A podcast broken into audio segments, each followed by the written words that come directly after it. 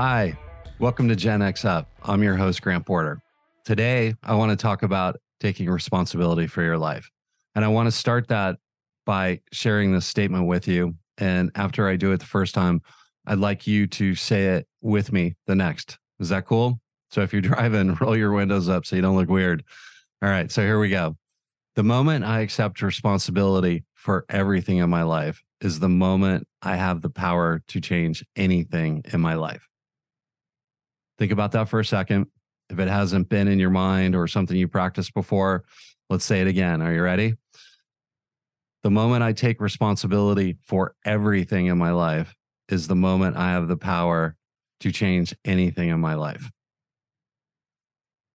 I know some of you may be saying that that might be easier said than done. And I understand where you're coming from. It's not always easy to take responsibility for our lives, especially when things aren't quite going the way we want them to. So I can tell you from experience, it's worth it.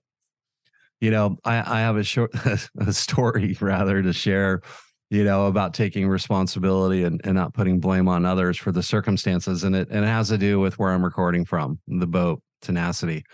Um, I know, six years ago, and we had the same kind of weather we're having in California now, where we have what we call the Pineapple Express, where there's storm after storm just rolling down the coast. And I had taken on this boat as a fixer up project uh, after it was clear that my marriage was not going to to work and we were going through divorce. We'd already been separated for about a year when I got the boat. And so I rolled it up into the boatyard, put it on jack stands, and knew that it was going to be a big project and and one that probably would have been better to pass on and back to backpack and you know taking that walkabout that I didn't do in my 20s through you know Europe and Australia but I did the boat which you know it was was both one of the most rewarding and challenging things I've ever done. But like any big project especially on boats whatever you think it's going to take it's usually three times the amount of work than it actually is if not more. And and I would say this boat when I started it ended up being more like six and the costs you can use the same math. But the the long story short is is I had a lot of projects going on from mechanical to electrical to plumbing to through holes to bottom. But the big one that wasn't on my radar when I accepted the boat was the aft cabin and the aft deck that's above it. And this is an area that as you step down before you go over the transom to crawl down the ladder to go to the swim step uh, is what you'd walk over. It had originally two hatches that went into the aft cabin. Uh, one of them was actually completely missing when I got the boat. And I had planned to just enclose it up. I had gotten rid of a generator that was in the back bedroom called an aft cabin because it was stinky and it was dead. So I started the project and you know I had all the other ones going on at the same time and I was doing all the work and and it was a big big bite to chew on between all of it. And there was uh, like i said in january a moment when i got to that deck project i had ended up cutting the whole thing out and i was on the inside of the boat it was raining um, i had big plastic covering the back of the boat you know supported with scaffolding but not enough to keep all the water out. So water's dripping down, fiberglass is all over me. I have a Tyvek, one of those, you know, white painter suits on, but still there was fiberglass everywhere. I was itchy, I was cold, I was wet, it was late. It was probably 8 30, 9 o'clock at night. It had already been dark for a couple hours. You know, all the lights, shop work lights are on, and I was fucking miserable. And I felt like I wasn't gonna be able to do it. And I felt like I was defeated and and it wasn't my fault. It was it was her fault. It was everybody else's fault. Uh, where the reality was is I put myself in that own my, myself in that own situation. And I don't know if you ever gotten to that point where you're just crushed and you're basically in fetal position, rocking yourself, thinking, you know, how the fuck did I get here and how the fuck am I going to get out of it? But that was my moment at that time. And I worked through in my head as I sat there bobbing back and forth, you know, like if I gave up, then what happens? Well, my buddy owns the boatyard's got a deal and that would suck for him. Um, there, there was no way out. It had to be finished. Um, I didn't have the money to hire somebody else at the time. The way the finances were working out in the divorce uh, was much less than I thought it was going to be if it was a half up the middle. And all those realities were coming down at the same moment. I hadn't been working for five months at that time. You know, cash was short. I I was I was just losing my shit. And and I sat there feeling sorry for myself. I was the victim. And it took me about, I don't know, 35, 45 minutes of of just poor me and finally i was like you know you, you got to get control you know you got to take control of this and and i literally just in my mind's eye painted a vision of the boat being completely done sitting in a slip having a margarita. And with that vision and and changing you know the the statement and and myself of it being somebody else's fault i was in that predicament. It was my own. Uh you know i basically pledged myself i get it done and i did and it all worked out great. It was it was really a tough battle that I faced but I knew if I wanted to change it, you know, it was up to me. So, so that was one of my personal experiences. It's not a big life, uh, you know, take responsibility, but you know, it's it's one that I think you guys should be able to relate to, no matter what it is.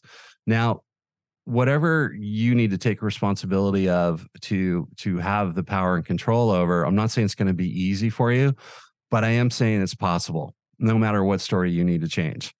So you see, as we take responsibility for our lives, we acknowledge that we have the power to shape our circumstances and our experiences. This recognition is empowering because it allows us to take control of our lives and make the changes we want to see. So, you know, one of the things I've learned over the years is that we all have a story, a narrative that we tell ourselves about who we are and why we're here and most of the time we're not even aware of it you know but it's a narrative that shapes our reality. And if you're not careful you know it, it can hold you back. Uh, it can hold us all back. So i want you to think about your story for a moment. You know what's holding you back? What's stopping you from taking responsibility for your life and making the changes that you want to see? You know i've worked with a lot of people over the years and I can tell you that the number one thing that holds people back is fear. You know, fear of failure, fear of rejection, the fear of change. Fear of change is a big one. But the truth is, fear is just a story that we tell ourselves, and it's a story we have the power to change. So that's where the power of taking responsibility comes in. When we take responsibility, we're taking control of our narrative, we're rewriting our story, we're no longer the victims of our circumstances. We're the creators of our own reality. So now I know some of you may be thinking, but Grant, you know, I've been through so much. How can I possibly change my story? And I understand that. You know, we've all been through the shit at this stage. And if you haven't been, count yourself lucky. Uh, but it's about how we choose to respond. You know, I, I met people through the most been through the most unimaginable shit. And yet they've come out the other side stronger and more resilient than ever. So, you know, as you look around and you recognize that people have gone through things way the fuck worse than you and they're thriving now, just know that that you can do the same. But, you know, they did it by taking that control, by creating their own narrative and they decided to change their story. And that's what I want for all of you. I want you to take control of your lives. Um, I want you to decide to change your story if you need to. You know, maybe your story is just epic right now and it's a giant fairy tale, and, and I'm very happy for you. But, you know, here's how an example might look in real life. So let's say you've been working the same job for 20 years and you're feeling unfulfilled, you're feeling stuck, you're feeling bored, and you're telling yourself the story that says, you know, I'm too old for a career change right now. You know, it's too risky. I can't make enough money. But what if you decided to change that story? You know, what if you took responsibility for your job satisfaction? You know, and you decided to pursue a career or a different line of of working and making money or starting your own gig or starting to start your own gig while you're still working your miserable job that you're not happy in you know whatever it is that fulfills you you know um, i can give another example you know my mom uh, on a personal note back when i was in my 20s you know she was a stay-at-home mom you know the classic era of the 70s and 80s and you know basically took care of the kids and as we got older and she had a little more freedom she started doing farberware demonstrations at the the local macy's and in different department stores. And that was bringing in some extra cash for her got her out of the house which was really great. And about a year before my father passed and us kids had gotten even older um, she took a job as a secretary at a little tech startup that did uh, mobile uh, for cell tower centers, receivers, modems. And and essentially, uh, you know, my mom went through a really tough time, as our whole family did. You know, my dad passed unexpectedly at 52. Um, a year and a half later, my little brother, who had tried to resuscitate my dad, was there.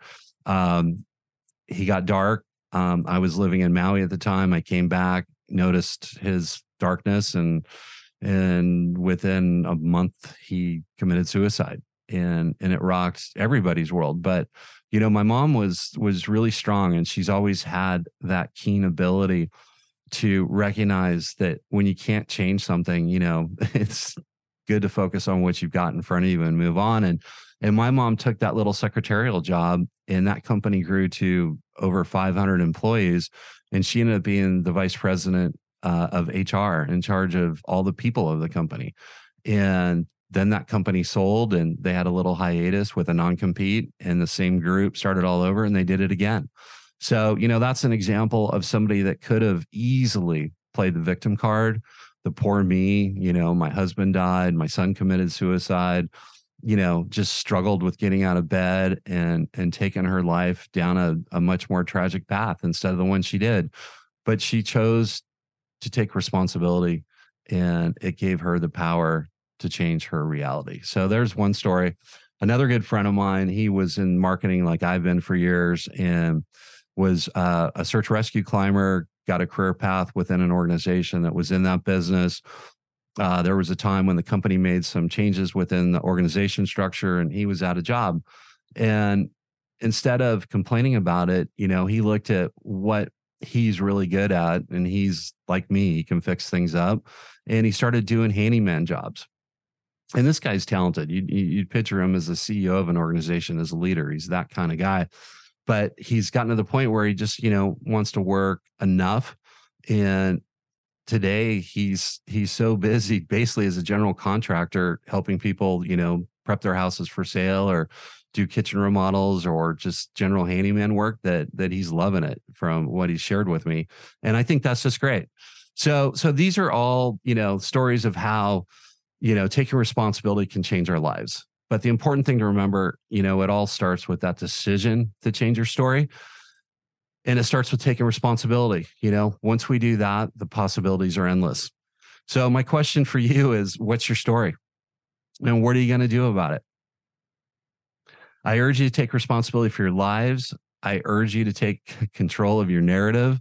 And I urge you to decide to change your story if it needs changing.